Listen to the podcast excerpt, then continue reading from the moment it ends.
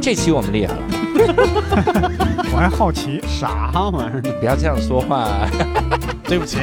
对不起，对不起，我的天哪！无聊斋赚钱了吗？ Hello，各位听众，大家好，欢迎收听这期的《无聊斋》，我是六兽，差点说成我是教主。 那个这期我们厉害了啊，这这期教主不在，然后我拉了好几个我的偶像和偶像的偶像来撑这一期节目啊。我们先欢迎我的老朋友贾行家老师，各位要好，鼓掌吧。哎，鼓掌鼓掌，哎，这是一次胜利的大会啊。 对，然后还有我的另外一位偶像东东强老师，鼓掌吧！鼓掌，哎，鼓掌，鼓掌，鼓掌，鼓掌。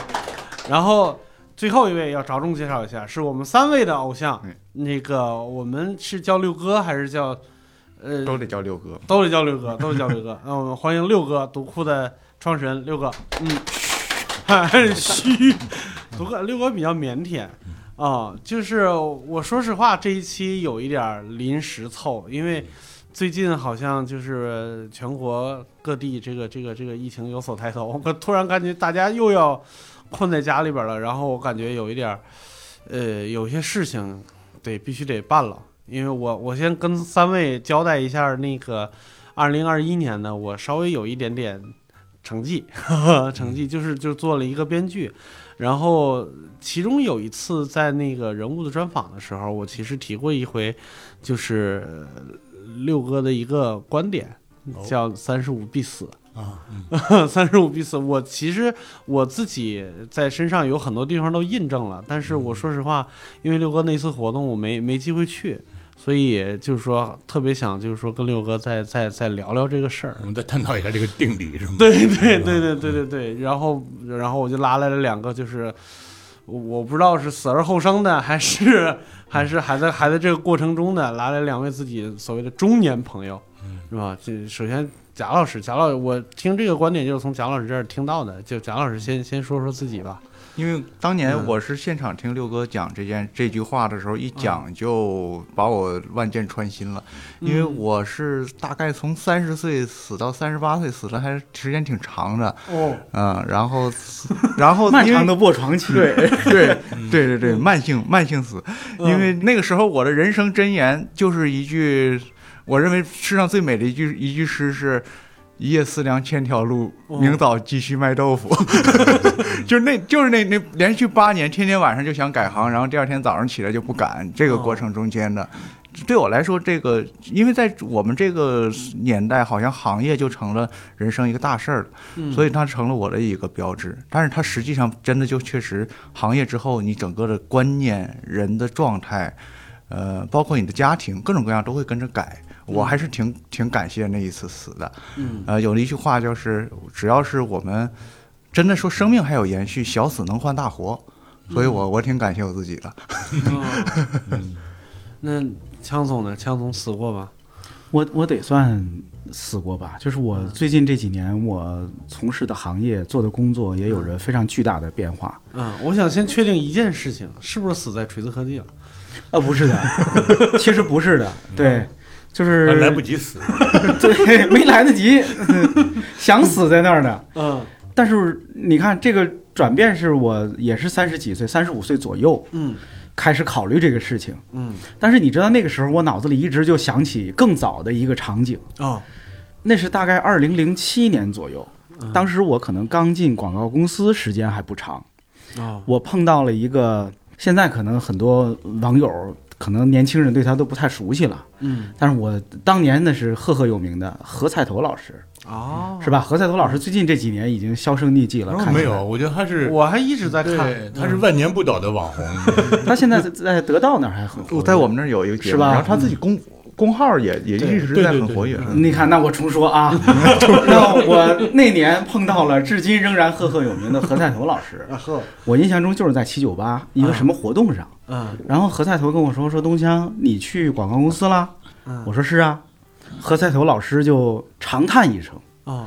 说：“哎呀，这个工作能做一辈子吗？”他他说了那么一句话。嗯但是你想，零七年左右，我二十五岁，嗯我不理解这句话，我真的不理解这句话。我说没有，为我为什么不能做一辈子呢？但是等到我三十五岁左右的时候，我就开始想和蔡头老师问说问我的那个问题了。嗯，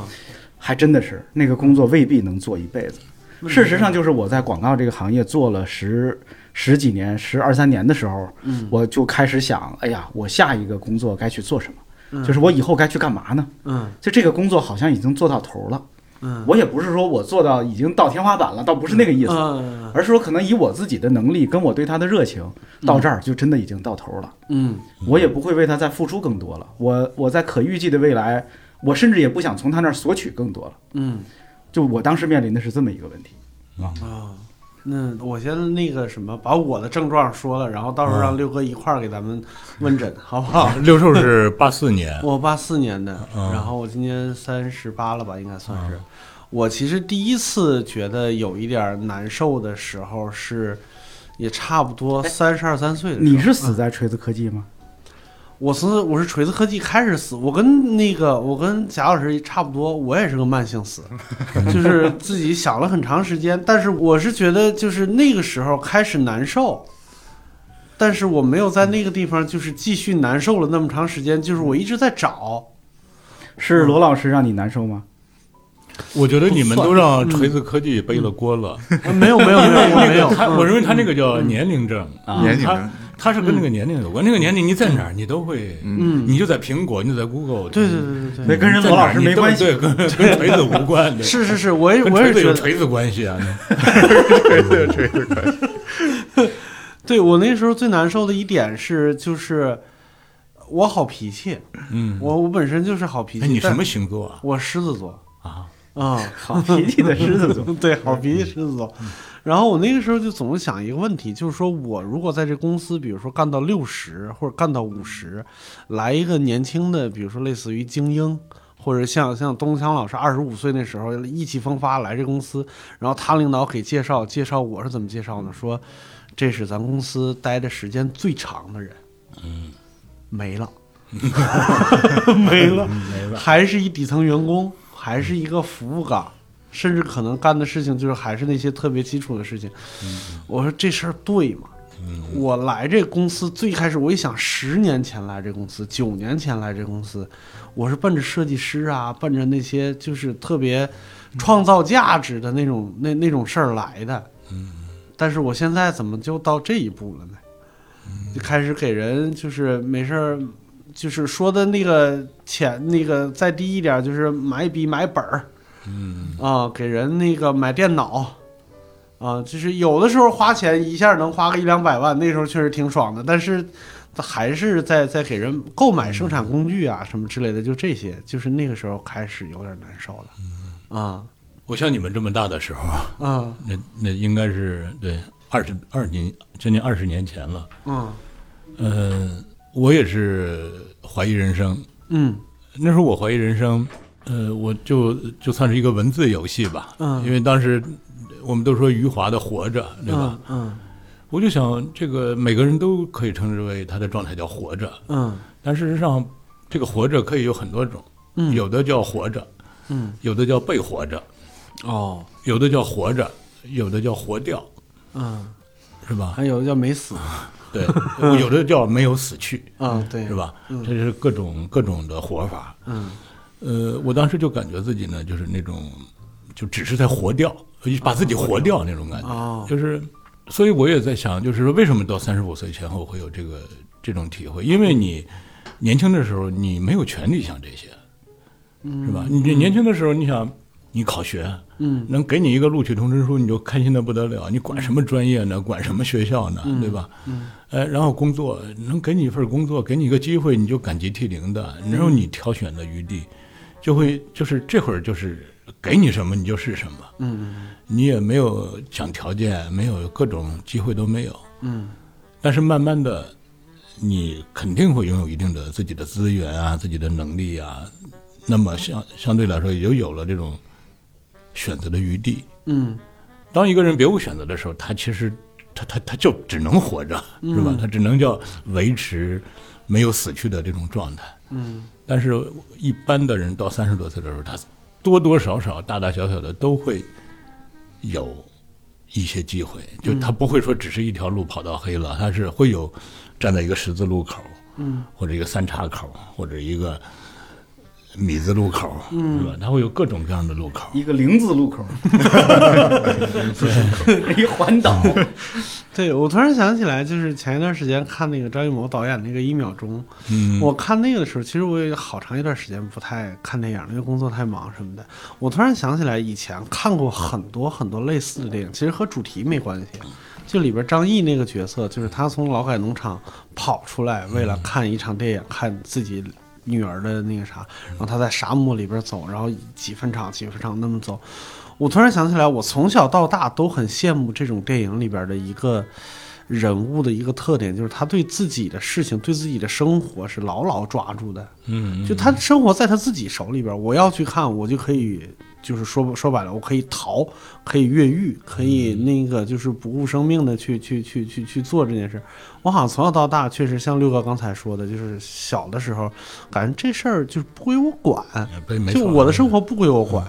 我是记得当时听呃这个电台里头，嗯呃一这这个嘉宾呢是一个袁飞的一个一个医生，嗯北京人，然后他就回国，后来就辞职创业。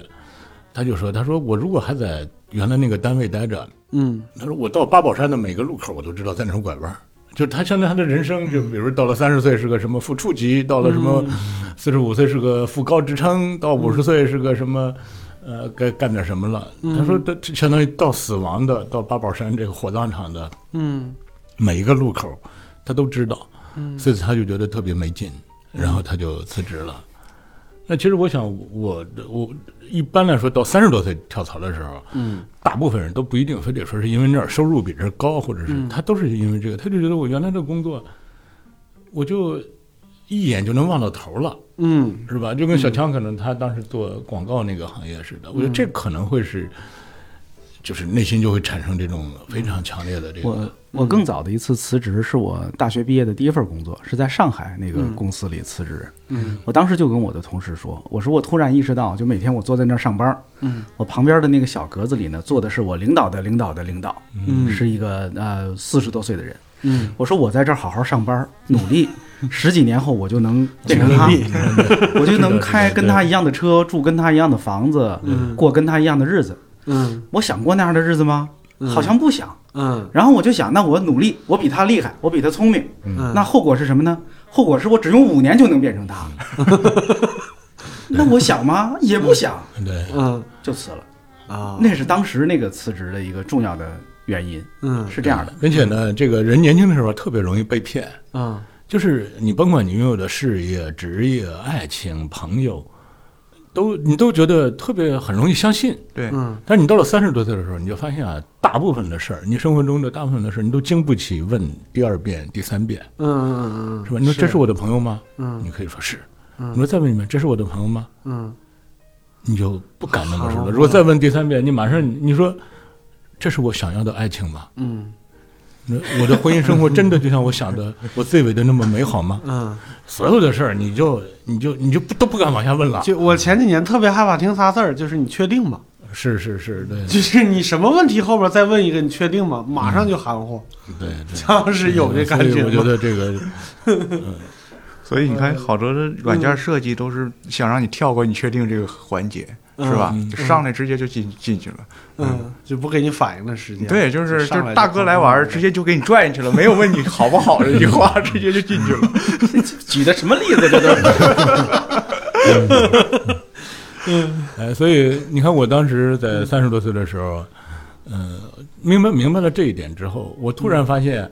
我拥有的很多机会其实都是别人给我的，都是别人给我设计的。嗯是吧？那当时呃这个你写出来就会很传奇，就是当时我、呃从石家庄回北京，嗯呃坐大巴，呃到北京基本上第二天、第三天就已经约好了要去一家公司去上班，嗯做一个高管。然后呢，我还学习了一些股权、什么期权知识。嗯那家公司为了有望上市，呃现在还真上市了。嗯就是那当时我如我到北京就就马上就要就到这样一个一个一个工一个状态中去工作，嗯然后就过上了基本上踏踏实实的生活了。那时候你想，我也有家了，也有房子了，嗯生活中其他的变数也都很少了。嗯这个工作再这么确定下来，嗯大概其就是就这样了。毕明竟白那年是我三十六岁嘛，啊，所以我就在想，我说，哎呀，我说我这我我这我这一生。看起来混得挺好的，左右逢源。你像咱们这种，我这种交际花，对吧？就是永远不愁嗯没朋友，也不愁没活干，嗯没订单，就接不完的单子，挣不完的钱。嗯但事实上，它本质上都是别人在挑选我。嗯，那别人就是你是在你还是一个待价而沽的，是吧明白明白等着别人来选这你。还是嗯在橱窗里那一个，对对对，所以我当时就在大班上，我忽然就想，我说如果我没有这个机会，嗯因为我以前都特别得意，我拥有很多机会，嗯都是我这个活儿正干着呢，别人就会来找老六，我这儿有有编出一本杂志，来给我当主编吧。嗯呃老六，咱们传一个什么网站吧，嗯就是永远这个这个这个单子不完，呃，接不完。嗯是吧？但是你突然你就想，哎，如果我没有这些东西，我会干什么？嗯你假设一下，就是哎，如果真没了，我自真的让我自己非常让我自己来充分按照自己的意愿来选择嗯的话，会不会比别人给我的那个机会更好？嗯因为以前从来没想过，啊因为以前你真真的你整天你可你可开心了，并且也很有面子嘛，嗯对吧？你有那种被人需要的感觉，被人重视的感觉，嗯被人重用的感觉，那种感觉是让你也也也是有有多巴胺的，是吧？嗯嗯哎，就那么，当你忽然觉得，如果万一那些重用没了呢？那些重视没了呢？嗯那你不那么重要了呢？嗯哎，我就在路上我就想说，如果我什么机会都没有的话，我现在什么事儿都不做的话，嗯我应该干什么呢？我应该编一本书。哦呃，这个书是什么样子，我应该怎么编？这个书它大概花多少钱？我我能不能花得起？嗯这个书大概能卖多少？我能不能挣到钱？能不能养活自己、养家糊口？等等等等。哎，那么一一一运算下来，你觉得，哎，这好像比我去上那个班更好。嗯哎，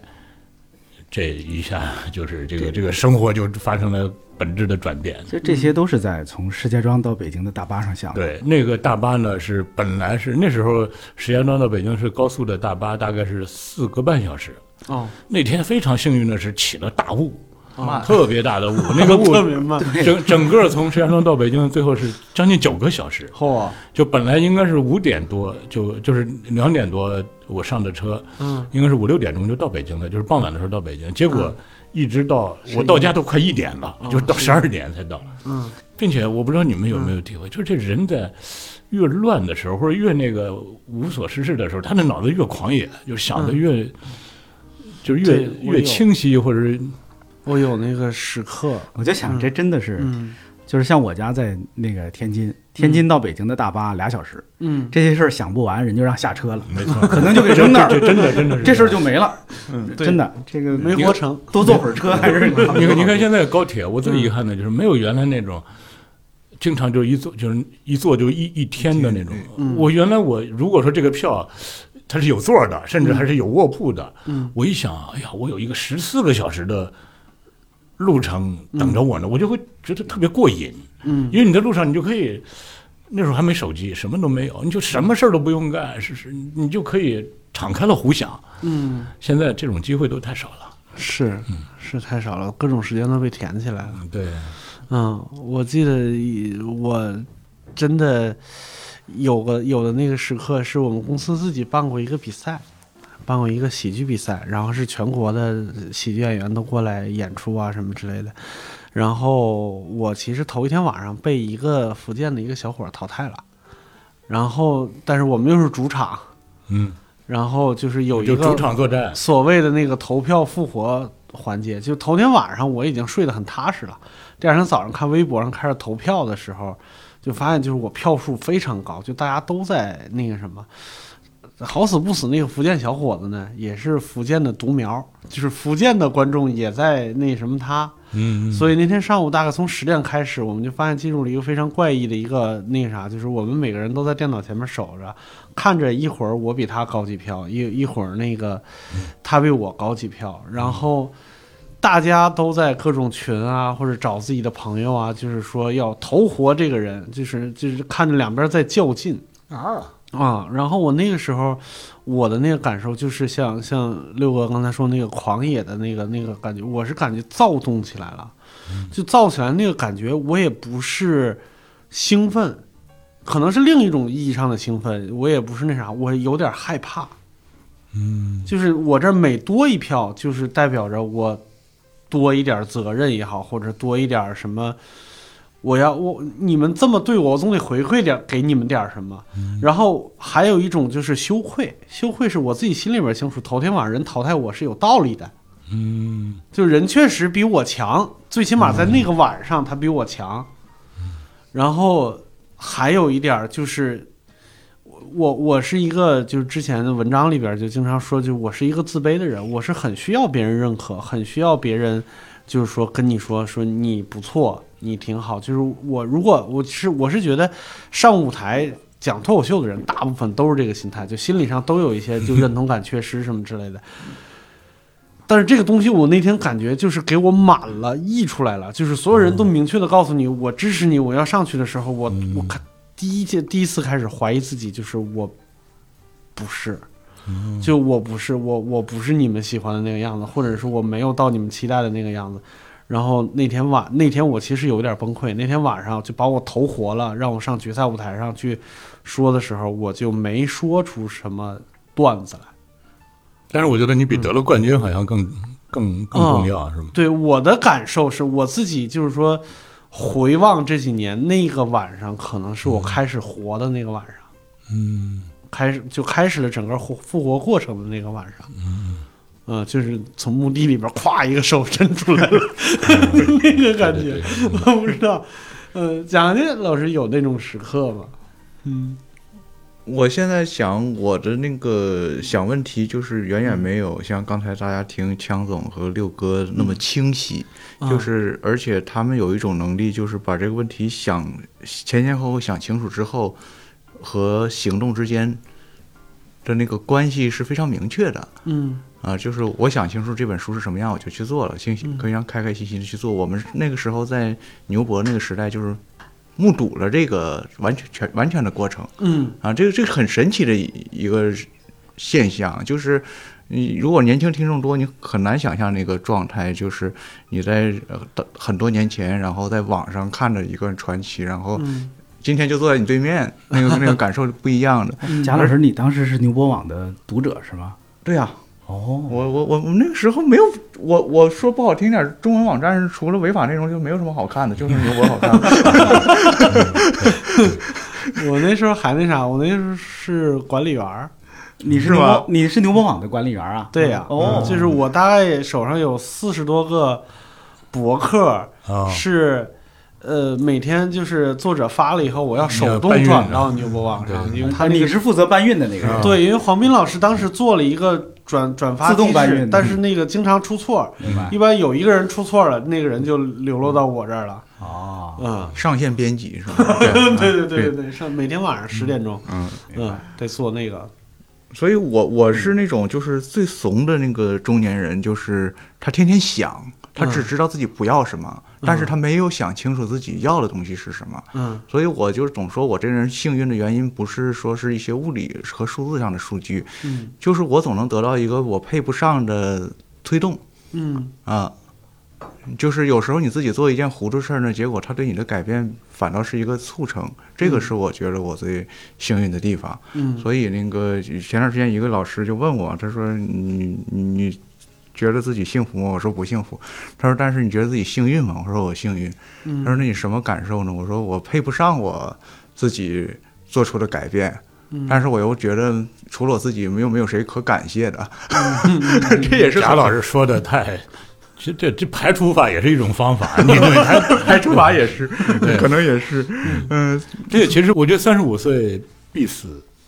它另外一个含义就是，嗯，所谓的必死是真的死了。哦，嗯呃，因为这是呃我们看到流，这是西方中的一句谚语哈，就是嗯流传很广，叫“三十五岁已死，七十五岁才埋”，嗯是嗯吧？就是这个人三十五岁的时候，其实他的灵魂、他的心智已经死亡了，嗯还只不过是个行尸走肉，到七十五岁的时候，嗯才才才给埋到坟墓里。嗯我就不管是刚才所说的，嗯其实我觉得我们在座的这几位，嗯，到三十五岁的时候，至少心智都还没有死亡。你甭管是自我怀疑也好，自我调整也好，嗯呃，哪怕是还是自我催眠也好，还是自我加油也好，他都是还他他还处这个大脑还处在一个活跃状态。嗯那另外一类的人是真的死了，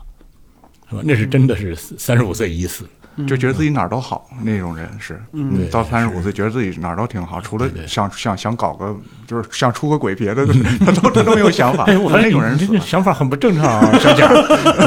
我没走这条路 嘛， 我觉得那个不解决问题。嗯就我我们就是就是揪着你这个这个这个想法，我们往下顺一下，嗯，真不解决问题吗？就是对于一个据我的观察是不解决的，嗯啊，据我的观察是不解决的。就是我就就讲我们那时候一个同事也那时候他也三十三十五岁，然嗯后他、他认为就是在这方面就是活跃一些可以解决问题，嗯嗯，然后就是你肉眼可见的，就是他在每天在哄骗自己，我很快乐。嗯哦呃，我就觉得就是你真的找到了也没也没问题啊、我我尊重每一种生活方式，但是嗯就是他只只是因为他想象力贫乏，他觉得自己只能在这方面有所有所变化。嗯其实让他痛苦的不是这个，嗯我的我的说法是快乐但不幸福，啊嗯就是快乐跟幸福啊有有很大的差别。嗯啊或者是叫多巴胺还是内啡肽是吧？ 哎，对，这个这个是是很很嗯就是直接直接解能能能解释的一个方式。嗯嗯，就是它可能是一个虚无的感觉，虚无感不能依靠这个这个具体的问题去解决。还有一个就是，我后来经常做活动的时候，嗯，我就会问现场的这些朋友们，我说，如果说让你敞开了想，嗯完全自由的选择，并且你给什么条件都满足你的情况下，嗯你最想做的事儿是什么？嗯呃当然，你不能说我最想做的事儿是过有意义的生活，这是啊这是这是虚化，对吧？嗯，你或者说我最想过的事儿是让邻居的女孩喜欢我，你你不能要求别人，你只能要求自己。对，对你也不能说我最想做的事儿是。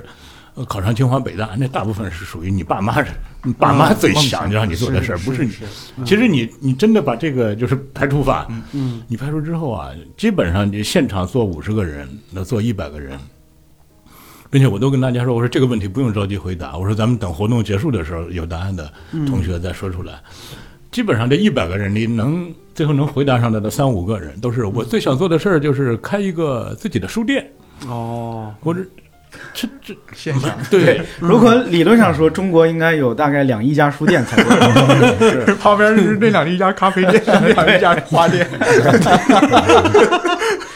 而六亿人的就业解决了，六亿人的事业也解 决了，自我救赎也满足了。每天啊，书店老板去喝咖啡，嗯咖啡店老板买花儿啊，花店老板去买书，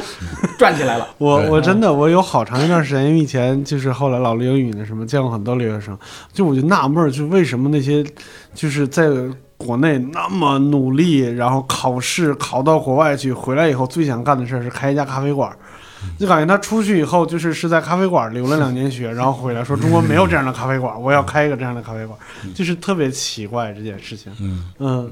然后六哥你接着说，我觉得就是甭管是三十多岁的时嗯候，还是几、还是多多，就是呃，一个人呃，或者可能是跟我们的这个教育有关系。嗯他是他不会着落在一个非常一些具体的一些目标上，嗯他都是一些特别虚头巴脑的目标。我要过有意义的生活，嗯我要过自己想过的生活，全是这种你这个、对吧？走自己的路，让别人去 说吧，全是这种。嗯 对对没有路。对啊，他不如说，哎，我怎么把这个话筒做的这个收音效果更好一些？嗯那他要有了这个目标，说这一辈子他就知道该该该怎么做了。嗯大部分人没有这个目标呢，这这确实是，也就是说，大部分人到三十多岁的时候，这个巨大的过滤器的作用就会呈现。可能有的人还是永远还在那么想，我要过我想过的生活，我要怎么着？那有的人可能就已经开始有一些非常具体的一些需求了。 嗯那索性，我觉得小强，你看刚才说他的，包括我说我的，包括贾老师说他的，他甭管是用排除法也好，还是用用是什么，嗯他都最后找到了一个自己的要做的一个非常具体的一个事儿，嗯哪怕这个事儿做几年之后，你再把它扔掉呢。我觉得都可以，他总比再说那些大词儿要好。是，是我记得前年我在就是线下学那个即兴喜剧的时候，我那个那那那一天我印象特别特别深，就是他在教一些戏剧理论的时候，他说你你体会你的情绪嘛，嗯就是如果零是一个非常平和的一个情绪状态，就是你开心是一，然后最开心是十。然后不开心是负一，最不开心是负十。你在每每一个数字上面找出一个对应的事儿来，我那天特别恐惧自己的一件事是，开心和不开心都是到七往上，我都想不到了。啊，我在想，就你就别说十了，就是我能让我开心到八。你说我中奖了，我中了一千万，我有那么开心吗？好像我在那一刻很严肃的想，嗯，我不知道开心在哪儿，也有可能是想象不到。给我一北京户口，我能到 十六，爆表。嗯对我那天特别害怕这事儿，我觉得有一点像，就是说你认认真真的，就像六哥说的，问你两遍，你这辈子想干嘛，我就就我就懵了。但是其实我觉得刚才枪老师那个问题、那个回答并不正确，嗯就是他是把他是把手段当成目的了， 嗯啊因对为他对对嗯的他的目的并不是要北京户口，他是要想通过要北京户口解决一些问题。嗯，对对所以那这会儿真的有了北京户口之后，他迅速又陷入到更大的空 虚之中。就担心又浪费了这个北京户口。嗯你都有了户口了，你还这样吗？对，哎不过我我当年啊，确实呃我也受过一个我们一个同事的影响，嗯那她比我小很多，她嗯是一女孩儿，她说她要离婚，就是在办公室里就聊起天来。嗯，哎，因为一般来说，你这个听说这种事儿都要劝啊，就是嗯，别离呀、干嘛要离啊呀、嗯，这行然后这女孩就说了一句话，她说：“我生活中最让我不开心的就是我的婚姻，呃，我嗯为什么还要对呀、还还要保留它呢？”嗯，她说：“我就要干掉这个不开心。”哎呦，她当然最后的人，她也她也很很成功的离了，她也啊很很开心的生活。我当时，她让我很受刺激，我就在想，我也应该盘点一下我生活中的不开心。嗯结果我一盘点比他多多了， 嗯他人家就说最让他开的，我我这一盘点可能 top ten 或者什么， 或者 top 二五零都有。 但是呢，当时我排第一位的是我的工作，嗯哎呀，我的工作我每天就是晚上愁眉苦脸的， 拎着一大堆稿子回家，早晨愁眉苦脸的去上班，这六嫂看着我 都都都都都跟送我上刑场一样。嗯我列了很多条，就是让我不开心的。我大概列了，我说我先把这第一条干掉吧。嗯，也付出了一些代价，主要是下定了各种决心啊，干掉了第一条。嗯，结果你发现啊，当你在干掉第一条的时候，你的第二条、第三条、第八条、第十二条，它会相应的也会变化，嗯嗯它有的就不存在了，嗯，有的你就发现它不是个事儿了。蝴蝶效应了。对，有的可能干到第二、第一条的时候，第三条也相应消失了；有嗯的你发现原来的第八条的不开心，它变成了开心。嗯 哎呀，所以你只要有了非常具体的目标，别你不用说非得那么长久，你就哪怕眼前给它解决掉，都会特别有用的。嗯，强总，你你你你现在最不开心的是什么事儿？我呀，嗯在独库的工作是吧？我我现在就是，呃这应该是我最近这些年来可能内心最平和、安静、那个、嗯呃舒适愉悦的一个阶段吧。可嗯能嗯真的就以前也有一段时间是很焦躁的，呃焦虑的，被嗯莫名其妙的压力跟虚无感笼罩着，呃嗯真是有那么一个阶段。嗯我当时甚至羡慕那些没有呃自我意识觉醒的古代人。嗯我就想，我如果是一个古代人哈、我活在几百年前，我从小就被教育，你的任务就是要出人头地啊、养家糊口，嗯生儿育女，挺好的。就是如果一个人不思考这个问题，而是他接受了一个现成的，并且所有人都都接受的现成的答案，嗯，也许啊也行开啊开，心心的对，一辈子。也许他也能开开心心，嗯嗯什么呃保持一个平和的心态度过他的一生，嗯也许是没有问题的。嗯到他临终闭眼的时候，他也是幸福的，觉得我完成了我的任务，啊、实现了我的价值。嗯但是就就哪怕临死前三秒钟突然开始反应过来，说我为什么要这样呢？就坏了，就这眼就闭不上了，嗯是吧？嗯就是那是另一个可能。但是我相信大多数人是接受了一个别人给他的答案，嗯接受了一个所有人都觉得，但是我我你看这话又得绕回来，就对于大多数人来说，也许那是一个幸运的事儿，嗯就那是一个普世的解决这个问题的办法。嗯啊，每个人如果当他们都要自己独自去解决这个问题，也许这是一个非常残酷的事儿，因为不是每个人都有能力解决这个问题。嗯我呢，嗯，呃，我当时就是有很多人生的终极问题，我也想不明白。嗯但是我后来真的就是这种精神胜利法，嗯我就想，我说这个问题折磨了人类几千年了。嗯呃从柏拉图到苏格拉底都解决不了，嗯到孔子到谁谁什么，嗯我说我也别难为自己这个这个可怜的这点智商了， 你就跟着这个这个带着病生存吧。嗯哦哦，对，刚才小强说这个，我我想到一个，就是克尔凯格尔老师所说的人生的三大绝望，嗯叫不知道有自我，嗯不能够有自我和不想有自我，大概是这么是吧？嗯， 是吧？我想我想想啊，不知道有自我啊，这是一个痛苦，不能够有自我。不能够有自我是外界，哦，就是你知道自我了，但是外界不不哎允让许你有自我，还嗯有还有一个不想有自我，就是我我我自己我就根哎本呀我就躺平了。嗯不哎，想有自我也。但是你你假如说你让你排序的话，你认为这三个绝望中哪个绝望让你最绝望？我觉得是不能够有自我吧，就是那个听起来更激烈，啊是吧？对因为它冲突感更强，对就对是对悲剧色彩感更强。觉上是的，嗯贾老师呢，我觉得是不想有自我，是肯是，它是一个自己哦最深沉的悲哀，因嗯为他后面没东西了。嗯嗯，别的你知道你要抗谁，你知道你跟谁那强发生老关师呢系，他后面没东西。哎呀，难道你就选只另给外你留一吗？个，我 我自己觉得，我我我觉得不想有自我的那个状态，也许未必是一个特别痛苦的状态，它可能就是个放弃哈、自我的放逐你放弃不了，你知道的 他你又放弃不了，这是很痛苦。啊、我我可能觉得还是就是呃凡夫俗子哈、大多数痛苦是第二层，而第二层的痛苦是非常激烈的。嗯我是这么想的。 我那个我看到一个更让人绝望的说，我们把克尔凯格尔的这个话翻译错了。那个所谓叫不知道有自我那个绝望啊，他不是不知道有自我，是知道有自我。啊，我我一听这这个太牛逼了， 知道有自我其实更绝望的，是啊吧？比不知道有自我还要绝望，嗯，是吧？你哎呦，对，不知道有自我，就是像强总刚才描述的那个古代的强总生活的那种，好像还行，是吧？我就浑浑噩噩， 嗯无灾无难到公卿，不挺好的吗？嗯，嗯是？吧？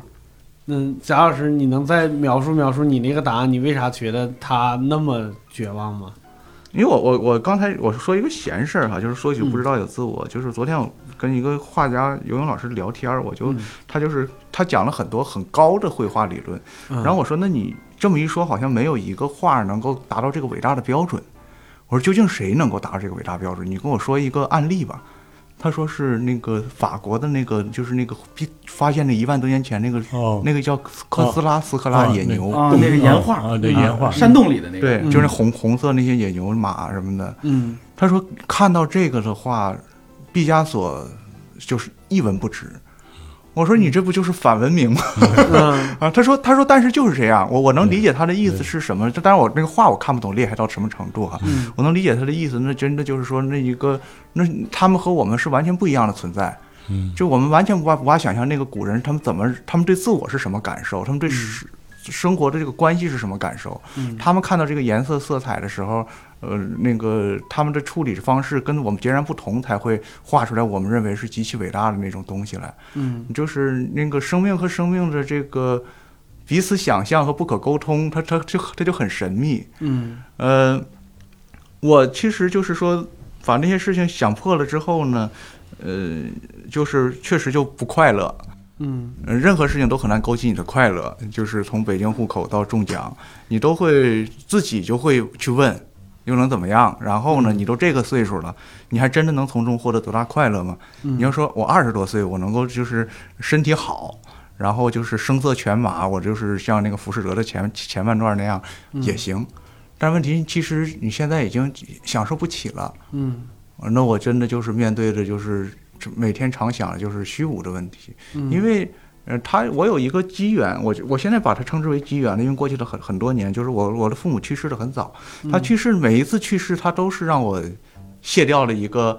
就是你能够引导你的生命。嗯然后你就是当你自己去面对这个虚无了足够长的时间以后呢，嗯嗯、这这这些问题你就不可回避了，基本上就每天晚上他们俩来问你来了，就是这个问题来问你来了，嗯呃，就要比我之前那种就是认为自己的问题是存在于就是这份工作带给我的呀，啊，是这种生活方式带给我的嗯那个要空旷很多，然后这个空旷我觉得是是一个痛苦，嗯，但是我又觉得那个刚才听六哥他们去说这件事情的时候，我突然就想明白了，就其实不是想明白，是六哥已经告诉大家很明白了，嗯就这件事情你去干就行就好了。嗯就是你去做的话，你的目标、你的视野会随着你做的事情而改变。就是呃，你不一定有意识的去忘掉，就几千年大家看不破的这件事儿。嗯，就是你你就像开车一样，不要脑子去老老想你的终点，你眼睛里所见的这个这个东西都值得去看。嗯嗯，就是把它值得去看，你自己也能活得值得看。我觉得年轻的时候人的这个体验，它往往是单单向度的，对嗯是吧？你就像刚才刘寿讲他那个那个那次评奖，嗯那可能所有的人想的就是我努力，我去拿奖，我去把别人踩在脚下，我战胜对竞争对手。嗯但是你看他那他想的就是他他能在内心体验这种荣耀的同时，他还能体会到这种荣耀给你带来的失去，对嗯是吧？就是你就会有相反的，就是跟就是另一端的那种情绪体验。我觉得这可能是年轻人不具备的一种张力也好，或者一种一种一种宽容度也好。嗯我记得我们都看过《金瓶梅》，嗯对吧？你年轻时候看《金瓶梅》看得热血沸腾、活色生香，但是，哎，你慢慢再看，你就会发现它很冷，对嗯是吧？它就会把那种非常活色生香的另外一面给写出来了。嗯你说西门庆快乐吗？嗯对吧？呃，你那我觉得可能到三十多岁的时候，人可能恰恰是因为多了这嗯种对另外一个维度的这种体验，他就变得就是又那么不确定，但是又那么丰富了。嗯，有没有可能是看透了自己了，或者是就是有一些之前呃年轻的时候会经常告诉自己很多大道理，然后用大道理来指引自己前进，或者是用很多理想啊或者什么之类的那些东西指引自己前进，然后到三十多的时候，其实发现这些东西并不一定经得起推敲，或者是并不一定那么有指导意义。对，对我觉得人的快开心和快乐嗯就来自，或者叫那种内啡肽吧，就来自对自我的那种否定，嗯是吧？对自我的那种 扑灭，然后重生，是吧？嗯，然后我一开始学设计、做美、呃、做美术什么的，然后到二十多二十多岁的时候，发现自己满足不了，比如说像罗老师啊或者谁的那种那种需求的时候，我会说：“哎呀，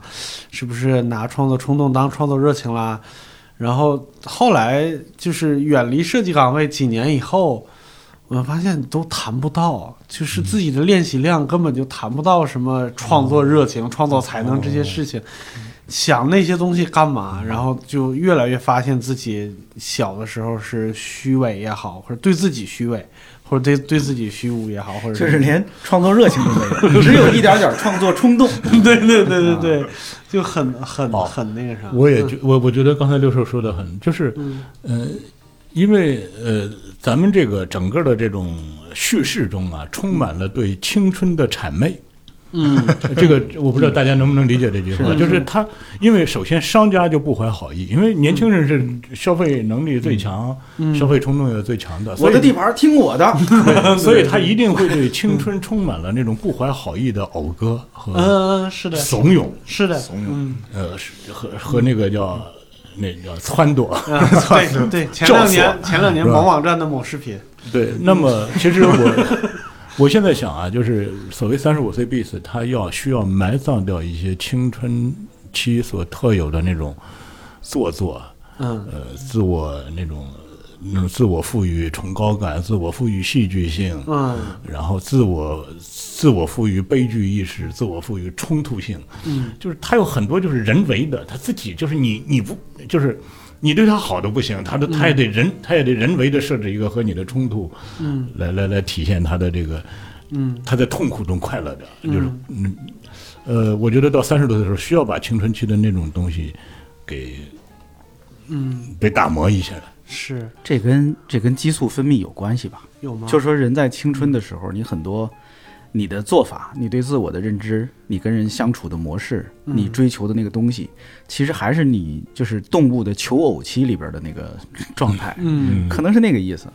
我才可能到三十五岁了，很多人就就除了极个别的哈，仍然就一辈子荷尔蒙都顶盖肥的 那种人，就很多人可能到三十五岁左右，那个那个热情就降下来了，他开始沉下来了。嗯，他开始考虑一些不那么啊、虚头巴脑，而、而投奔了另一种现在我们这种虚头巴脑，嗯，可能是另一种东西，是不是对不一样了？对，我一想，我有一个亲戚小孩儿，二十多岁，自己在老家开了一个小饭店，他就每天啊，就是特别神奇，就是感觉也挺也挺坚持的，每天晚上下班就差不多一两点钟，或者晚上自己出去送外卖的时候，自己炒自炒完以后送外卖的时候，一定得给自己录一个视频发在。家庭群里边儿，就什么人活着呀，还是要努力一下，什么什么之类的，就自己给自己打气那种，就是特别是那种，就像像刚才六哥说，就年轻的时候就是需要这些东西来那啥。你看我们坐高铁，嗯就经常看到那种高铁上那种打电话的人，嗯他在电话里把自己的生意做了几个亿的生意什么的，嗯，如果旁边坐了一个美女，这个人的声音会格外啊大，然后他说那 个他的那个业绩也说的格外详细。嗯我记得我们当时在高铁上和朋友在聊，就就聊到这种现象，就嗯他这个就所谓叫信息过度交付，嗯是吧？就是生活中打电话没必要说那么多的，嗯对吧？就是。哎，行吗？说行，要要不调整一下吧，就就可能三句话就行。嗯他那个一定要说的，哎呀，这个三个亿我怎么给你调整到两千八百万呢？对吧？他一定要说的非常的详细。对，再跟马云老师说说。在跟他这个其实不是为了让那个那个那个电话那头的人听，是让这边的旁边的人是听，的它就是一嗯种信息过度交付。其实我想，青春期也好，或者很多人你就觉得他特别经不起推敲，他就是嗯老愿意把自己过度交付给这个世界和他身边的人，其实他没那么重要。对吧？你没那么重要，你别那个整天好像自己那所有的那个大大小小那个破 事儿。你看，我记得咱们已经去世的大仙儿仙儿哥啊，嗯他当年写过，因为仙儿哥的脾气一直很暴， 我觉得他当年他写过一篇文章，那个标题就叫“你那破恋怎么老湿”， 对吧？这年轻人是最喜欢讴歌自己处于失恋中的那种痛苦的，嗯对吧？因为你他就觉得这特过瘾，嗯所以那仙儿哥就是你那破恋怎么老湿，一句话就把梦中人给搞醒了。那个失恋的痛苦啊，可能是一个程度合适的，嗯能刺激他的。 呃那个某种激素或者他的人生热情分泌的那么个东西，嗯是吧？他那个痛苦，他很需要。他虽然痛苦，但是对他是有一些促进的。嗯他宁肯选择那种痛苦，或者他要人为的呃加大那种痛苦对量。对嗯其实现在我觉得就是像像呃比我们年轻一些的那些人，就是那个那个已经不是说像我们小时候那样讴歌失恋什么之类，现在是标榜自己有心理疾病。哦嗯，呃就是什么一说就是哎，我最近精神不好，我抑郁或者我失眠，我什么什么什么，然后每到晚上半夜两三点的时候发一个朋友圈，就一定要告诉全世界我失眠了，我现在没睡着觉，或者是 能能看到这个朋友圈的人，也同样值得炫耀。一定要嗯对 对对，呃，我甚至我看到一个说法，就是说这种，呃，这种人实实际上是对真正有抑郁症的朋友的一种伤害。是的，对你看我、我前段时间我的一个当年的一个同事嗯跟我聊，他说他他刚这个生下小孩来，嗯他也整天就经经常就是刷着刷着奶瓶就哭了，嗯或者是这个这个这个把孩子好不容易哄睡着，他就哭，他说：“哎呀，嗯我为什么这么无能，连个小孩都带不好，或者我为什么这……”然后他就他就认为自己是得了产后抑郁症，嗯他就正在这种在在这种痛苦中，这个说句那个叫过瘾的时候，嗯，他的一个朋友，一个真正得了产后抑郁症的妈妈，抱着孩子跳河了，就是嗯两两条命都没了，嗯你就把他一下给吓醒了。嗯他再也不敢说自己是什么产后抑郁，就没到那个程度。嗯，对吧？就是愿意过度交付一下， 是吧？只是抑郁症爱好者，嗯啊 是 抑郁症爱好者，就和那个去年网上流行的那个词儿，就是，呃，网易音乐每到晚上十二点，那个各种歌下边的评论都是号称自己是所谓的 emo 了，就情绪上来了。嗯其实基本上都是那个状态，就是为了，就是说白了，现在好像在标榜自己不开心的比较多。嗯，嗯这个悲伤啊，确嗯实比快乐显着高级。悲剧就是比喜剧高级。对呀、难道不 是吗？一个悲剧编剧，他就是比喜剧编剧，你看着他有文化呀。但是没有这个词哈、没有悲剧编剧这个词，就是只有喜剧编剧。对，没有悲剧编剧。他可能除了喜剧之外都是悲剧。 哎，现在主流手法是连喜剧也是悲剧。哦，嗯，哎，你看，对啊，为什么喜剧演员老爱说喜剧的内核内核是悲剧。剧嗯呀？他就显着他高级呀， 他真的就高高级了一些。嗯，就悲伤是一种比较高级的情绪，好像。嗯这么一说，就就像那个销售员说，低配的大哥机器也一样。是是。然后我觉得，嗯，那我们聊点开心的事儿，就聊聊就是死而复生以后的事儿。就是哎现在各位是什么什么什么状态？就是从夏还是从夏老师开始？你觉得现在开心吗？嗯，开心是不是不可能开心 了？这个这个，因为我我在那个，呃我也不知道为什么，就是我这人从小就是那个开心的这个这个值就挺低的，嗯但这个不不值得骄傲。嗯，就我特别特别羡慕那种就是，呃，就像就大橘子那样的，我特别羡慕，就是打嗯心眼儿里就是，但是我都不好意思跟这样的人。我都不好意思跟这样的人那个去，我怕我这一人项羽搞得人家大家伙儿那个就是情绪不好，嗯呃，有可能这个这个可能是因为我那个生活方式什么造成的，但是我实在觉得自己生活没什么可抱怨的。啊，你并没有为自己的郁郁寡欢而得意。呃我我我我我我觉得我挺扫 兴的，我我我我一点都不想这样，但是我就是嗯，但是我要我要是那样的话，我好像又不可能，我觉得那样也不真实。嗯嗯、我我只能就是微笑，但是是确实我没有什么生活，觉得没什么可抱怨的事情。嗯，就其实就算是你你嗯遇到不如意的事情，你任何事情都可以加一个“更”字啊。嗯，就是我都遇到的，就是是这些不如意，我觉得都是在第一是可接受，第二可处理，第三呢，真的是比起别人来讲，就幸运的多了。你还有什么可可挑的？嗯嗯、我是这么去这么去想这个事情啊、嗯呃所以我我觉得还是状态很好，唯一的问题是我自己情绪不高啊。嗯嗯，所以这个我自己的生活和我实际的体验之间有一点落差，嗯是这个。我我自己觉得是不是这样，贾老师？你看，我也是猜测哈、啊嗯我我看你日常的一些表达跟那个整个的状态，嗯，呃，我隐约觉得你可能你的那个心态是说，我现在得到的这些，或者我过的这个生活，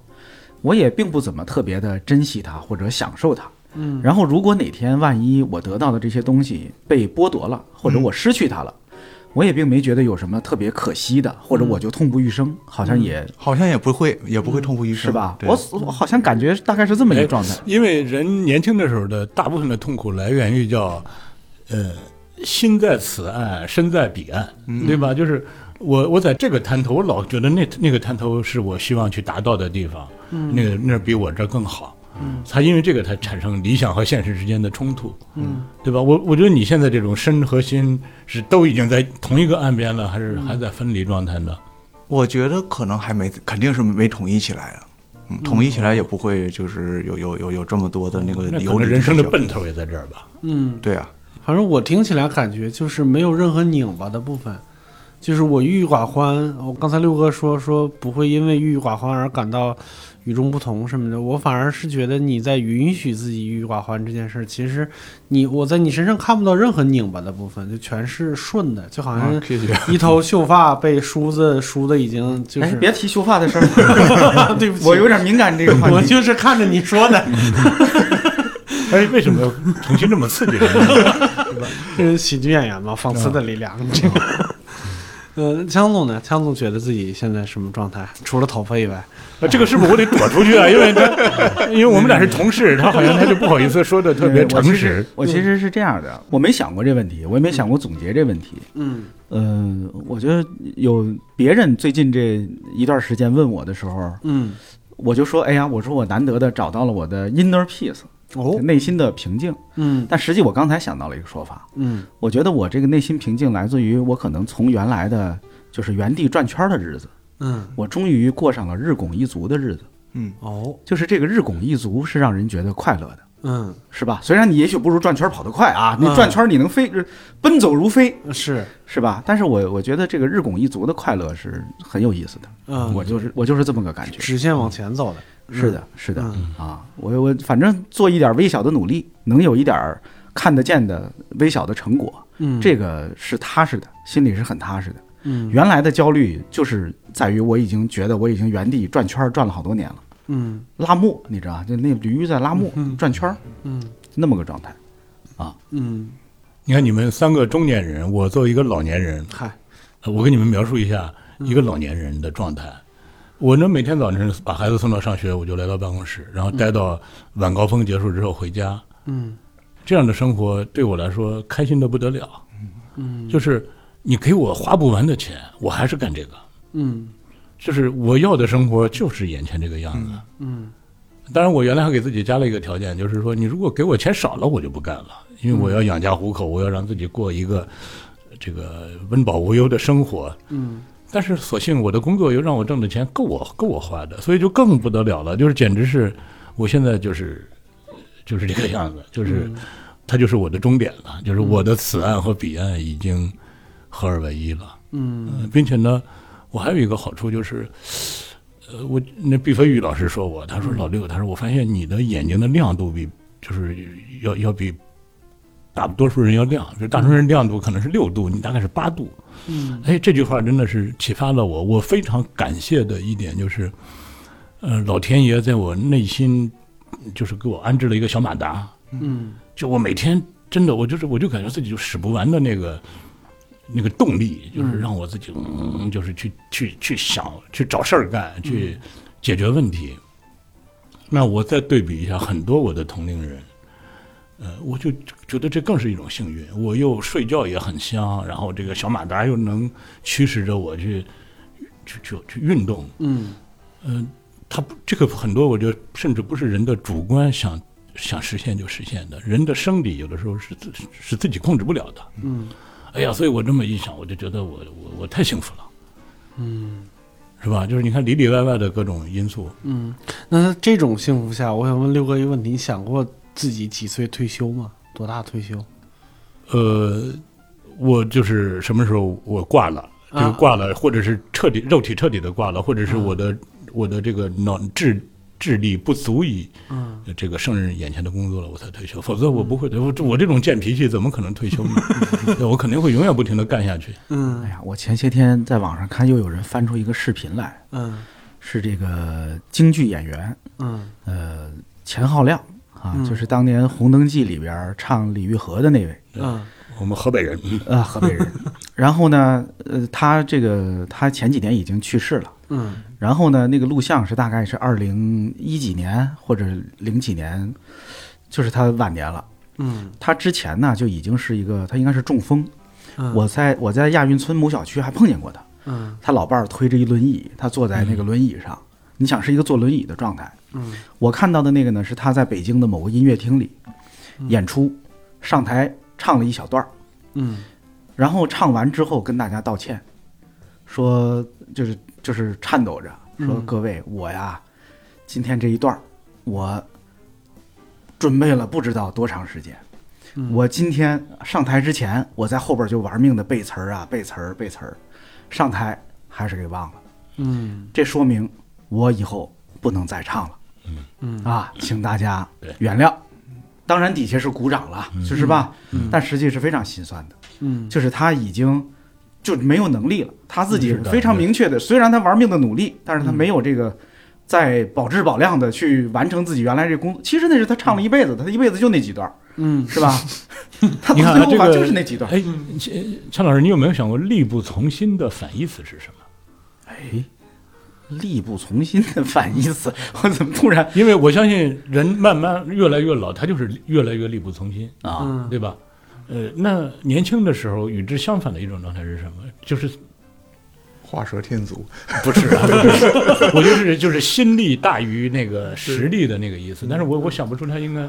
有人有余心有余而力不足 呀，是吧？但是他直接他不就是心有余而力不足嘛？但是好像一般不这么他不用，不那么对他不是那意思。嗯，是不是游刃有余？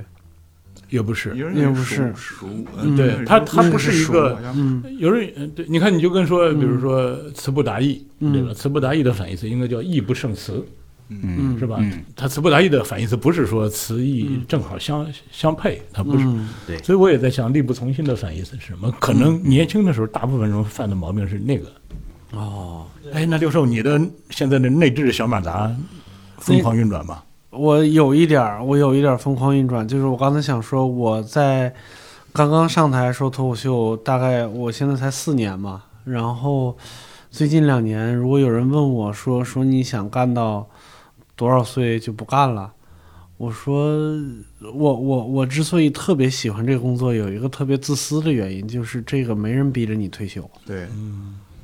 就是你想上舞台的时候，只要你口齿还清楚，甚至口齿不清楚，国外也有那种就是用那个 iPad Siri 来说脱口秀的也有， 坐着一个轮椅带带着个 iPad 上去也有，嗯霍金式表演，它另一个味儿， 它另一个味儿，挺好的。就是我觉得，就是只要脑，就像六哥说，只要脑子还能转，我觉得就就挺你好看。小强刚才说浩亮老师，这个就是他，嗯，就是老天爷把他那个内置小马达给取走了。那他那但是内置小马达只要还在，我觉得咱嗯在的时候没没那么长，你看，它爱不像问你想的那么长。嗯爱问你多大退休的人哈，基本上可能自己就做着一份天天想着退休的工作，嗯，所以他才会问这个目的，就是他可能是别人的一个手段，像咱咱们刚才一直说这个概念一样，嗯，他不是自己的一个目标， 所以他就老老想，他觉得退休我才能能去做我自己的，他不知道别有些人是就在做自己的，所以他他他会有这么一个认识的区别，可能，嗯嗯哎呀，这听着也挺奢侈的，你知道啊吗？是啊就是又饱汉子不知饿汉子饥 了。其实也就不是人是，家大多数人可能真的是没有这个，你甭管他是因为他是三十五岁必死，他没有死，还是他一直就没有活，嗯，反正是他他既没有各位的幸运，也没有各位的痛苦，嗯可能是那么个状可态能。大部分都是身在此岸，心在彼岸的那个状态，也能就这个是节目心在曹营心在汉。 会不会成为一个唤醒了好多铁屋子里的人，然后又把又又把门儿给人吃临走带上去？ 对，就是我用你告诉我，谁让你来跟我说这些？对啊，难道喜剧的内核就是悲剧吗？ 行，那我们也聊了一个多小时，非常感谢三位老师的时间。然后我们后边的口播呢，让教主自己录一个吧，我们也我记不住那些。 那我们今天就聊到这儿，感谢各位，再见。再见。感谢各位的收听。如果各位想要加入我们线上听友群，可以搜索一个微信号叫“无聊斋六六六”，搜这个，他就会把你拉入群。为什么我这么有气无力呢？就是因为今年我就要过自己三十五岁的生日。我聊三十五岁啊，不仅没机会跟几位老师聊，我还要自己被拎出来录口播，这就是三十五岁的人生啊，朋友们。